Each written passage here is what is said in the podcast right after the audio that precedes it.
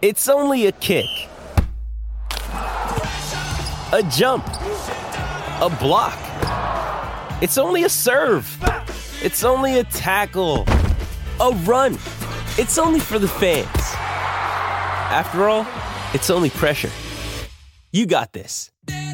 Adidas.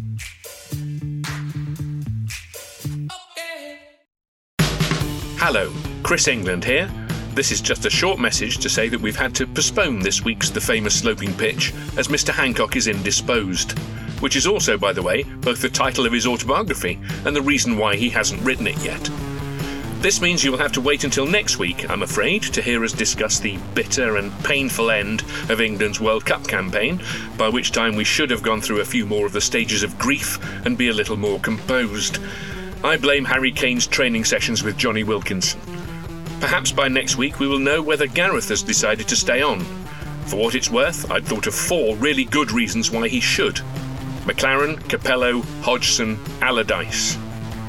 Maybe, though, the FA will decide to go for a new dream team of Frank Lampard and Steven Gerrard, and we can debate the thorny issue of how they will find room for Paul Scholes on their coaching staff.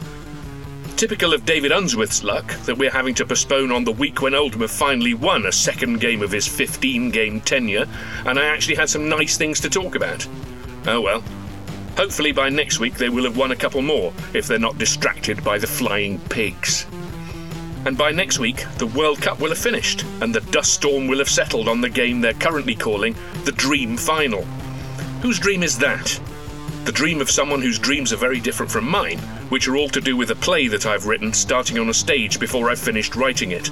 And I have to run down the aisle with new pages, which fly out of my hands and away over the heads of the audience.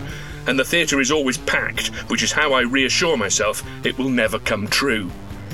It's the dream of pundits, of course, who'd done their homework on Mbappe, Messi, Ronaldo, Neymar, and Modric, and were facing the awkward possibility of having to declare some obscure Moroccan the new best player on the planet.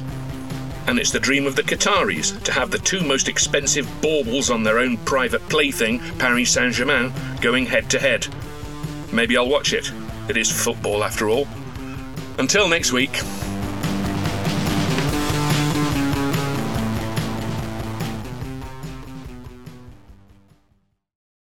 Sports Social Podcast Network.